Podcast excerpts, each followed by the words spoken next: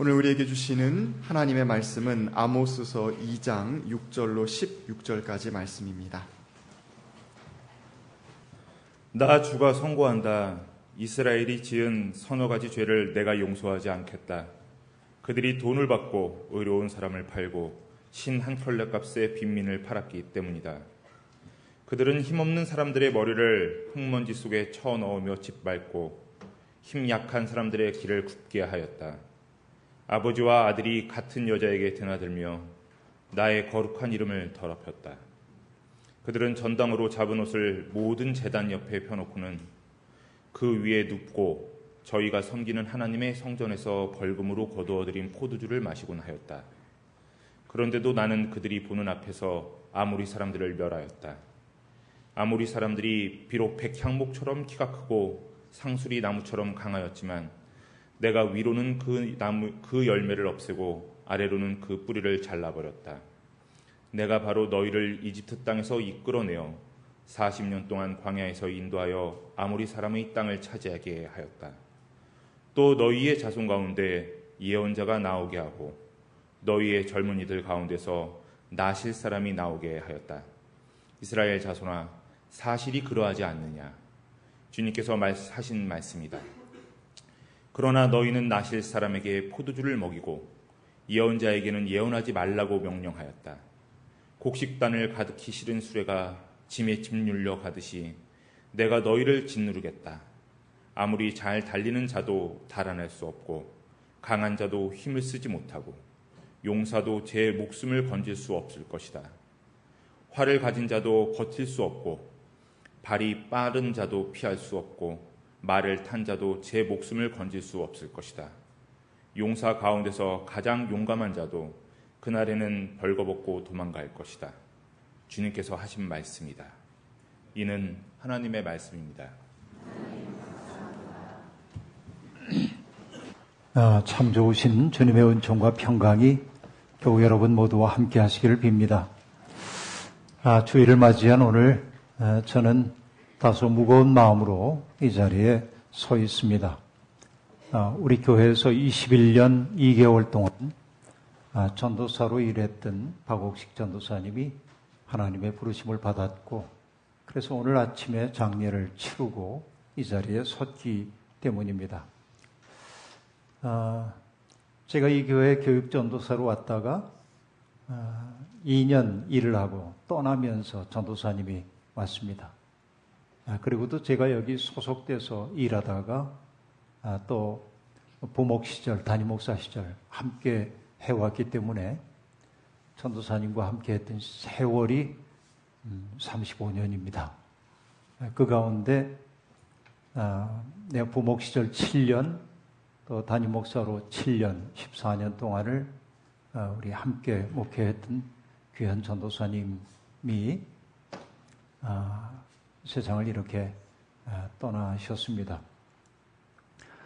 어떻게 보면 제 인생의 목회 여정 가운데서 만났던 음, 많은 동역자 가운데 제가 잊을 수 없는 소중한 분이지요.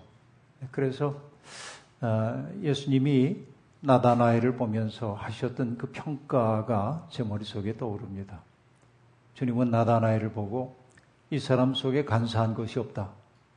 아, 참 이스라엘 사람이다. 그렇게 말씀하셨는데 어, 제게는 전도사님이 마음속에 간사한 것이 없는 사람, 참 그리스도인 그렇게 요약이 됩니다.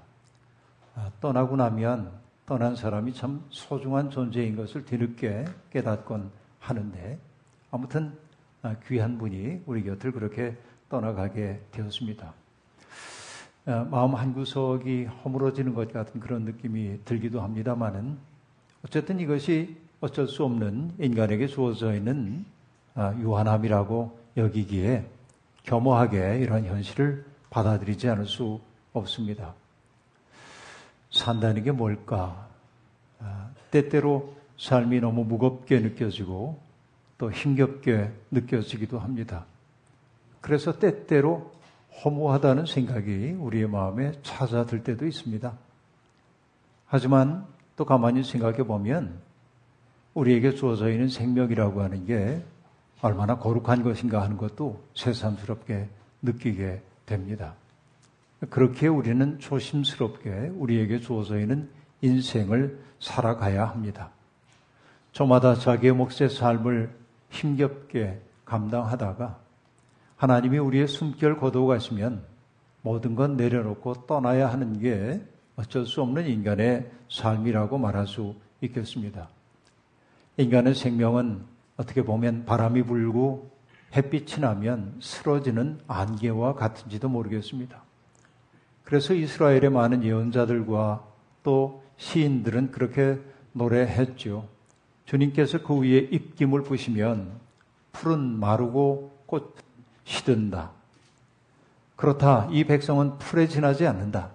그래요. 우리의 생명이라는 게 풀에 지나지 않는지도 모르겠습니다. 그리고 시편 90편의 시인은 그렇게 얘기했죠. 우리가 건강하면 7, 80년 사는 건데 그 세월의 장이라고 하는 것도 수고와 슬픔뿐이라고 그렇게 말했습니다. 가만히 살아온 날들 돌이켜보면 참 무거운 일들 많았잖아요. 행복하고 기쁜 일들도 있었지만 수고와 슬픔이 더 많죠. 근데 그 세월이 얼마나 빨리 가는지 알 수 없습니다. 씁쓸한 진실입니다. 그러면 우리의 인생이라고 하는 게 허망한 것일까요? 아, 그렇게 말하면 인생이 비참하지요. 여러분, 파스칼은 인간을 가리켜서 인간은 하나의 갈대에 지나지 않는다고 얘기했습니다. 인간 하나를 죽이기 위해서 온 우주가 무장해야 할 이유가 없다고 얘기했죠. 한 방울의 물에도 죽을 수 있는 게 사람입니다. 그러나 파스칼은 인간의 위대함을 또한 얘기했습니다. 인간의 위대한 까닭은 뭡니까? 그가 생각하는 존재이기 때문에 그렇습니다. 생각하고 또 생각해요. 유한한 우리가 무한하신 하나님을 생각하고 그리워하고 그분의 뜻을 여쭙고 또 그분의 뜻을 따라 살려고 노력하는 것 이것이 인간의 삶을 거룩하고 위대하게 만든다고 그렇게 말하고 있습니다. 여러분 테레사 수녀가 얘기했던 것처럼 인간의 삶이라고 하는 거 잠시 동안 그분의 일을 하다 가는 거죠. 잠시 동안 그분의 일을 하는 겁니다. 내 일이 아니라 그분 일 하는 거.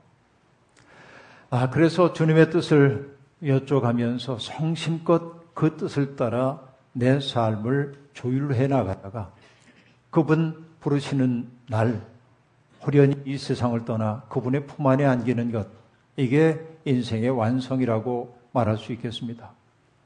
그래서일까요? 가끔 떠오르는 찬양이 있습니다. 내 인생 여정 끝내어 강 건너 언덕 이를 때 하늘문 향해 나 말하리 예수 인도하셨네.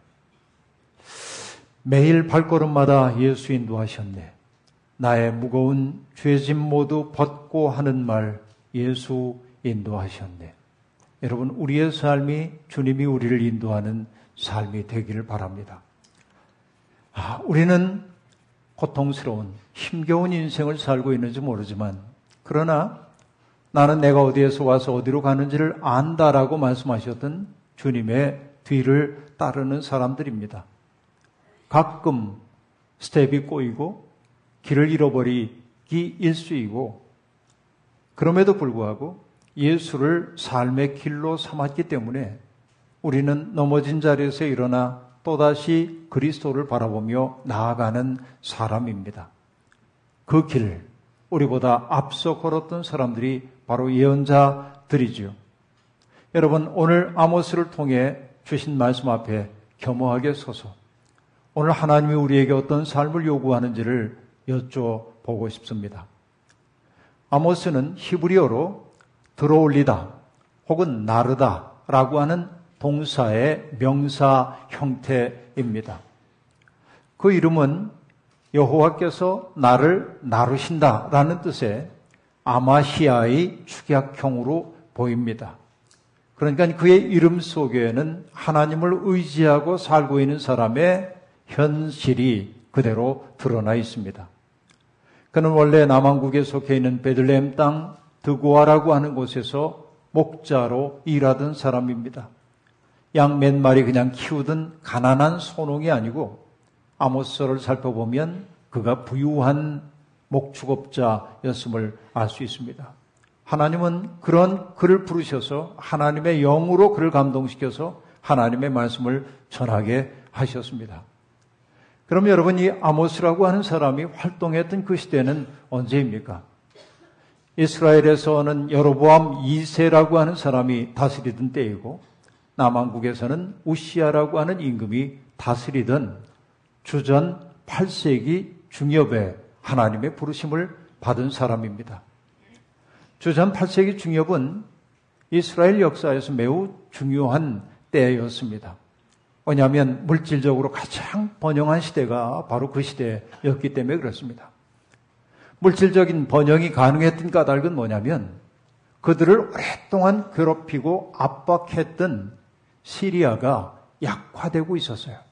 그건 뭐 때문이냐면 시리아의 동편에 새롭게 둥지를 틀고 세력을 확장해 가던 아시리아라고 하는 나라 때문에 시리아가 세력이 현저히 약화된 겁니다. 시리아가 이스라엘을 압박하지 못하고 아시리아의 세력이 아직 그들에게 미치지 못해서 상대적으로 평화로운 시대를 그들은 보낼 수 있었습니다. 그 때문에 영토도 확장했고요. 외국과의 교역이 늘면서 막대한 부가 이스라엘과 유다로 흘러 들어오게 되었습니다. 그러니까 그 주전 8세기 중엽은 남왕국 유다 사람들도 그렇고 북왕국 이스라엘 사람들도 그렇고 자기들에 대한 자긍심이 매우 높아진 시대였습니다. 경제적으로 풍요로워졌기 때문에 그렇습니다. 나라가 확장되는 것을 그들이 느꼈기 때문입니다. 그런데 여러분, 세상의 모든 일에는 명함이 있는 법이죠. 민족적 자긍심과 자신감이 높아가는 한편 사회적 불균형이 더욱 심화되었던 것입니다. 부자들은 점점 부자가 되었고 가난한 사람들은 더욱더 가난뱅이가 될 수밖에 없었습니다.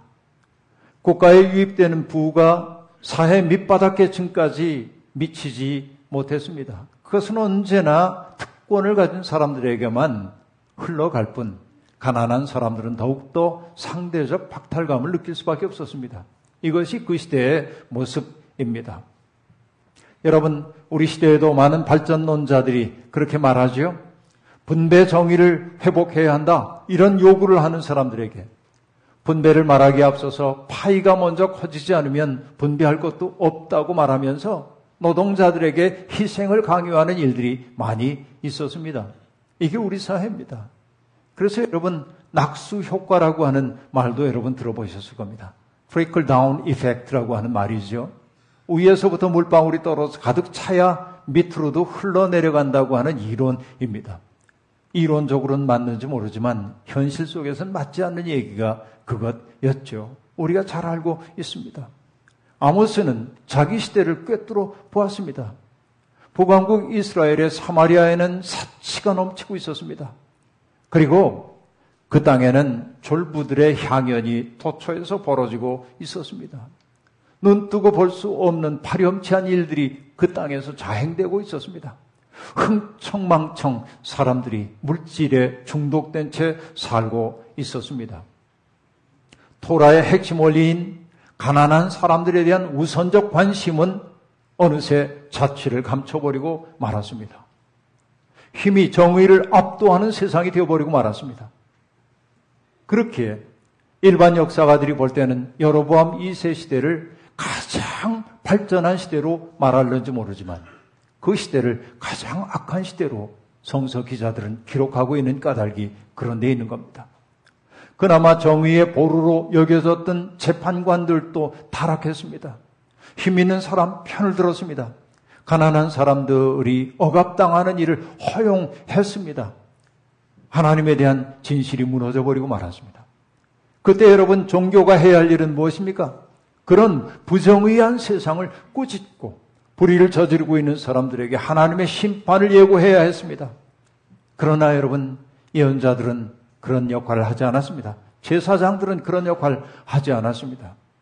오히려 부유한 사람들이 많은 재물을 가지고 올 때 그 재물의 특정한 부분들이 자기 몫이었기 때문에 부유한 사람들과 손을 붙잡고 가난한 사람들을 서럽게 만들었습니다.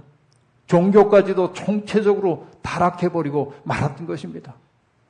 총체적 난국이었습니다. 바로 그런 시대에 아모스가 등장해서 이스라엘 사람들의 종교 행위가 벌어지고 있던 베델 신전 앞에서 예배 드리러 오는 사람들을 향해 외쳤던 겁니다. 그대들이 정말 자원 예물을 드리는 그것을 하나님이 기뻐하겠느냐? 그대들이 아침마다 희생 제물을 바친다고 해서 하나님이 마음 허무해 하시겠는가? 사흘에 한 번씩 11조를 바친다고 하나님이 기뻐하시겠는가? 라고 말합니다. 그러면서 이 아모스가 무서운 말을 합니다. 그대들의 모든 종교 행위가 하나님을 향하고 있는 듯 보이지만 사실은 자기 좋으라고 하는 일 아니냐 그런 얘기입니다. 하나님께 영광을 돌린다는 명분은 가지고 있지만은 그들이 자기 좋아서 그런 일을 하고 있었다는 겁니다. 부유한 자들의 양심의 가책, 양심 속에 있는 부끄러운 것들을 하나님 앞에 예배 드리는 행위를 통하여서 마치 세탁하듯 그들은 그렇게 종교 행위를 했던 것이죠. 그 행위가 하나님 보시기에는 발염치한 일로 보였다는 것입니다. 진정한 예배란 무엇입니까? 우리의 마음을 하나님 앞에 가져가는 거예요. 우리의 상한 마음을 그분 앞에 내놓는 거예요. 그렇죠. 그리고 너무 팽팽해지거나 너무 느슬해진 우리의 마음을 주님의 마음 앞에 내놓음으로 우리의 마음이 조율되길 기다리는 거예요. 진정으로 예배를 드린다고 하는 것은 예배 드리러 왔을 때와 예배를 마치고 돌아갈 때의 삶이 달라지는 것이어야 돼요. 이것이 진정한 예배예요. 삶의 변화가 없는 것은 진정한 예배 아닌 것이죠. 오늘 예언자는 바로 그런 이야기를 하고 있는 겁니다. 아모스는 그런 현실을 꾸짖고 있습니다. 하나님은 아모스를 통해 말씀하십니다. 이스라엘이 지었던 서너 가지 죄를 인하여 그들을 용서하지 않겠다는 겁니다.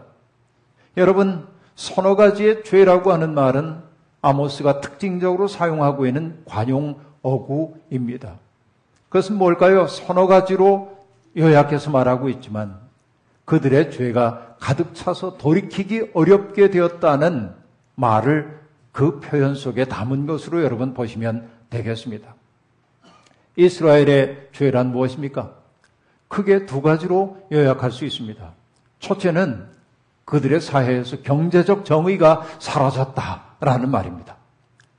이스라엘의 특권층들은 가난한 사람들에게 흉년이나 어려움을 겪는 사람들에게 먹을 것을 나누어주고 빚을 주었다가 비싼 이자를 받아들이고 자기의 수입들을 늘려가고 있었는데 그들이 갚아야 할 것 갚지 못한다고 해서 그들을 종으로 팔아버리는 일이 비일비재하게 일어나더라는 것입니다. 힘없는 사람들의 머리를 흙먼지 속에 짓밟음으로 가난한 사람들의 살 길을 막더라는 것입니다. 한마디로 말해서 야외 하나님이 아니라 돈을 최고의 가치로 여기고 살더라는 것입니다. 그렇습니다. 사람과 사람 사이에 하나님이 계시지 않으면 세상은 욕망의 전장터로 변해버리고 맙니다. 욕망으로 흐려진 눈에는 하나님도 보이지 않고 이웃들의 눈물도 보이지 않는 법입니다. 그들에게는 다른 사람들이 스스로 존엄한 인격으로 보이는 것이 아니라 자신들의 욕망 충족을 위한 수단으로 보일 뿐입니다. 그 죄를 하나님은 용서하지 않겠다고 말씀하고 계십니다. 그렇죠. 사람을 사람 대접하지 않는 세상, 이것은 심판을 앞둔 세상이라는 거예요. 저는 여러분 며칠 전에 나온 JTBC 앵커 브리핑을 통해서 갑질이라고 하는 단어가 영국의 인디펜던스지에 소개되었다는 이야기를 들었습니다.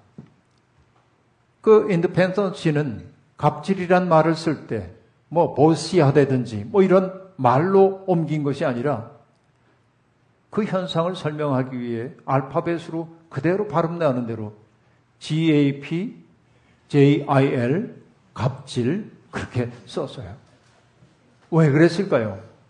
왜냐하면 그 말이 너무나 독특한 현상이기 때문에 그렇습니다. 특별히 한국 사회를 설명할 수 있는 독특한 현상이기 때문에 그것을 고유명사로 갑질이라고 썼던 것입니다. 갑질이란 무엇입니까?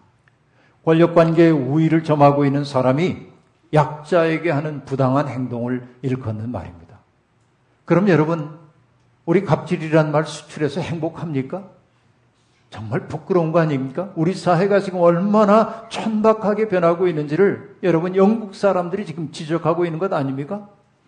갑질이란 말과 더불어서 또 하나의 단어가 소개되고 있는데 개저씨?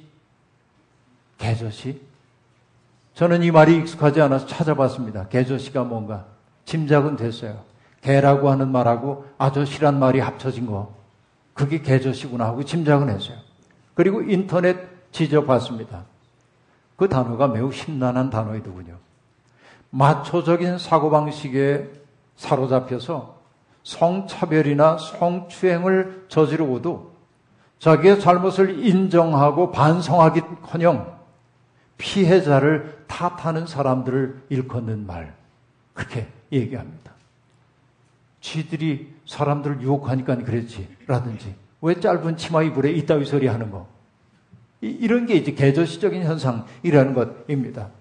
가부장적인 가치관을 주위 사람들에게 강요하는 무개념 중년 남성을 이루는 말이랍니다. 여러분, 이런 말이 유행하는 세상, 살만한 세상입니까? 여러분, 정말 우리가 부끄러워졌습니다. 우리가 사는 세상 너무 정말 부끄러운 세상이 되어버리고 말았습니다. 여러분, 피자와 통닭 프랜차이즈 업체 CEO들의 갑질 행위가 요 며칠 동안 많은 사람들의 입에 오르내렸습니다. 그들은 자기의 가족들에게 이권을 몰아주거나 혹은 식재료들을 비싸게 사들이도록 함으로 그들의 이익을 극대화했습니다. 말을 잘 듣지 않는 사람들이 있으면 폭력적 방식으로 몰아내기도 했습니다. 그래서 여러분 하루에 36개의 프랜차이즈 업체들이 문을 닫고 있다고 말합니다. 인간에 대한 예의나 연민은 찾아볼 수 없습니다. 오로지 돈이라고 하는 그 만몬을 섬기는 마음, 그 속에서 우리 사회는 급격하게 정글처럼 변해가고 있습니다. 조금 어려운 단어이긴 하지만 많은 사람들의 입질에 오르내리는 단어 또 하나 있죠. 그것은 영어 단어입니다. gentrification이라는 단어를 여러분 들어보셨을 겁니다. 아, 비교적 한산한 곳에 상권이 형성되지 않은 곳에 세입자들이 세가 싸니까 들어와서 열심히 애를 써서 상권을 형성해 놓으면 사람들의 발걸음이 많이 드나들기 시작하면 집주인들이 전세를 올리거나 혹은 내보내고 아무런 이익도 보장해 주지 않고 쫓아냄으로 빈털터리가 되게 하는 현상을 일컫는 말이 젠트리피케이션인데 이게 전부 뭡니까? 인간의 기본적 예의가 사라진 세상이기 때문에 이런 일이 벌어지고 있는 것이죠. 여러분, 형태는 다르지만 아모스 시대에도 이런 일이 다반사로 벌어지고 있었고, 그리고 예언자를 통해 하나님은 말씀하시기를 내가 그런 사회를 절대로 용서하지 않겠다라고 얘기합니다. 여러분, 이 말씀을 우린 두렵게 받아들여야 합니다. 또 다른 죄는 무엇입니까? 그것은 하나님을 두려워하지 않는 종교 행위와 관련된 죄라고 말할 수 있겠습니다. 아모스는 아버지와 아들이 같은 처녀에게 드나들며 하나님의 거룩한 이름을 더럽히고 있다고 지적합니다. 그러니까 여러분, 쾌락 추구에 눈먼 사람들이 아버지와 아들이 한 여자에게 드나드는 부끄러운 그런 일들을 지금 얘기하고 있는데, 그런데 여러분, 이 말 속에 담겨 있는 속뜻은 헤아려 봐야 합니다. 어떤 정부에게 들어갔다는 얘기라기보다는 여기에서 그 아버지와 아들에게 유린당한 그 여성은 누구냐면 빚에 몰려 자기를 어찌할 수 없이 자기 스스로를 지켜낼 능력이 없었던 사람, 경제적인 예속 상태에 처함으로 강자들의 폭력 앞에 자기를 바칠 수밖에 없었던 사람들을 일컫는 말이에요. 여러분, 여러분 이게 얼마나 슬픈 얘기입니까? 또 하나 생각해 볼 수 있는 것은 뭐냐면 가나안의 토착 종교인 바알이나 아스타롯을 섬기는 사람들은 신전 옆에 신전 장녀들이 자리 잡고 있었습니다. 신에게 예배 행위를 한 다음에 꼭 장녀들과 결합함으로 신의 호의를 살 수 있다고 느꼈기 때문에 야외 하나님을 믿는 사람들도 자기들의 성적 충동을 충동을 만족시키기 위해 그 가난한 종교를 본따는 일들이 많이 벌어졌던 겁니다. 그런 파렴치한 일을 저지르면서도 입으로 야외 이름을 부르는 그런 행태를 바라보면서 하나님은 그들을 용서할 수 없다고 얘기하고 있는 겁니다. 여러분, 하나님의 형상대로 지음받은 사람들을 욕망 충족을 위한 수단으로 대하는 순간, 인간의 존엄은 사라지고 하나님의 영광 또한 가려집니다. 도대체 왜 이런 일들이 벌어질까요? 그것은 부유함이 주고 있는 자기 도취에 빠졌기 때문에 그래. 내가 부유하고 물질적으로 넉넉하고 돈 가지고 못할 일이 없는 것처럼 느낄 때 사람들은 하나님을 마음속에서 제거하는 거예요.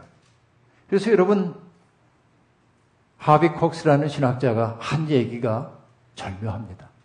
사람은 생활을 위한 도구를 바꾸는 순간 하나님도 바꾼다. 그렇게 얘기했어요. 내 삶을 위한 도구를 바꾸는 순간 하나님도 바꾸는 게 사람이라는 거예요. 무서운 얘기지만 적실한 이야기입니다. 삶이 곤고할 때는 우리들 하나님 앞에 엎드렸습니다. 하나님 도와주세요. 은총 아니면 살 수 없습니다. 때때로 하나님 응답해 주기도 하지만 때때로 응답하지 않은 하나님 앞에 울며 매달리면서 나의 약함을 긍휼히 여겨달라고 기도하기도 했습니다. 그러나 여러분 그 고통스러운 시간이 지나가고 나면 언제 하나님이 나를 돌보아 주었느냐 싶게 하나님 까맣게 잊어버리는 게 사람의 버릇입니다.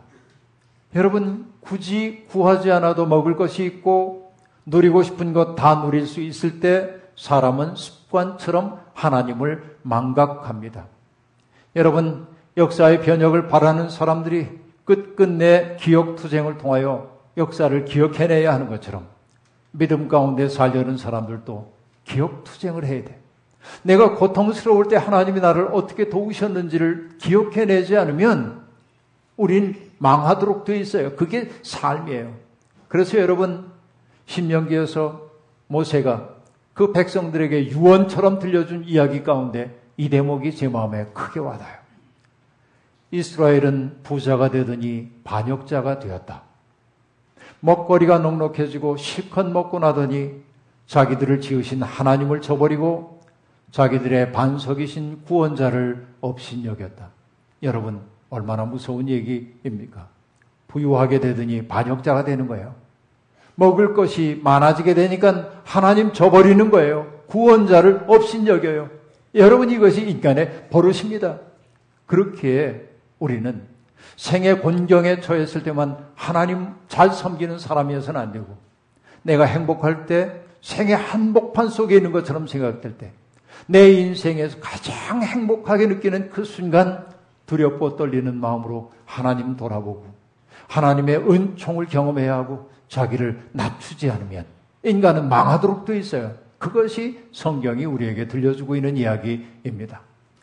여러분, 욕망의 중력이 우리를 땅으로 잡아 끌 때 속절없이 끌려가지 않으려면 위의 것을 향한 열망을 마음속에 품고 살아야만 합니다. 이스라엘은 자기들을 애굽에서 이끌어내시고 아모리 사람들을 쫓아내시고 그 땅에 뿌리 박을 수 있도록 도와주셨던 하나님을 잊어버렸습니다.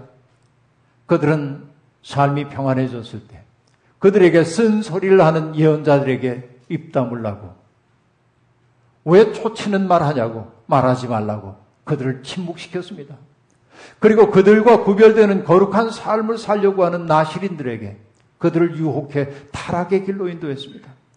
왜냐하면 그들의 존재는 자기들의 삶의 부끄러움을 비춰주는 거울이었기에 그들을 타락시킴으로 자기들의 양심이 위무받는다고 느꼈기 때문입니다. 이것이 큰 죄인 것입니다.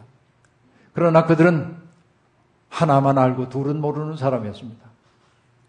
우리의 인생이 유한하다는 것. 하나님이 우리를 보고 계시다는 것. 하나님의 심판이 이 땅에 자행된다는 사실을 그들은 잊고 있었던 것입니다. 생애 한가운데서 하나님을 경외하며 사는 사람들. 우리가 머물고 있는 일상적인 삶의 자리가 바로 하나님이 머무시는 땅임을 자각하고 사는 사람이 진정으로 지혜로운 사람들입니다. 탐심에 이끌려 우리의 이웃들을 타자화하고 수단으로 삼으려는 사람들은 하나님과 맞서는 사람들입니다. 그들은 강자처럼 보이지만 사실은 어리석은 자들입니다. 가난한 사람들을 조롱하는 것은 그를 지으신 분을 모욕하는 것이다. 자문의 말씀이죠. 이마누엘 칸트라고 하는 철학자는 이렇게 얘기했습니다. 다른 한 사람에게 가해지는 비인간적인 행위는 내 안에 있는 인간성을 파괴한다. 나보다 힘이 없다고, 나보다 무력하다고 그 사람을 함부로 대할 때 나는 잘난 사람처럼 느껴지지만 사실은 나를 파괴하는 행위라고 칸트는 말하고 있습니다. 이걸 뒤집어 보면 어떻게 말할 수 있습니까? 우리가 만나는 사람 하나하나를 하나님의 형상으로 대할 때 우리는 비로소 참된 사람의 길로 접어들었다 말할 수 있습니다. 여러분, 여러분은 참된 사람입니까? 생애 한복판에서도 하나님을 경외하는 사람입니까? 지금까지의 우리의 삶이 어떠하였든지 이제부터라도 땅의 중력에 이끌리는 사람이 아니라 은총에 의해 이끌리는 사람이 되어서 저 진리의 길, 생명의 길로 뚜벅뚜벅 한 걸음씩 나아가는 우리 모두가 되기를 주의 이름으로 축원합니다. 주신 말씀 기억하며 거듭의 기도 드리겠습니다. 하나님, 인생이 힘겨울 때 우리는 하나님 현존 앞에 엎드려서 하나님 왜 내게 이런 고통을 주십니까? 하나님께 부르짖었습니다. 하나님이 우리의 인생에 개입해 그 모든 난관들 지나가게 하면 우리는 하나님의 은총 까맣게 잊곤 했습니다. 하나님을 사랑한다고 고백했습니다. 이웃들을 사랑하려고 마음먹었습니다. 그러나 욕망이 우리를 붙들 때 우리는 하나님께 등 돌리고 살곤 했습니다.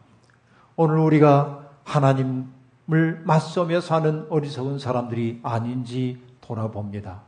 긍휼히 여기셔서 생애 한복판에서 하나님 경외하며 사는 새 사람 되게 하옵소서. 예수님의 이름으로 기도하옵나이다.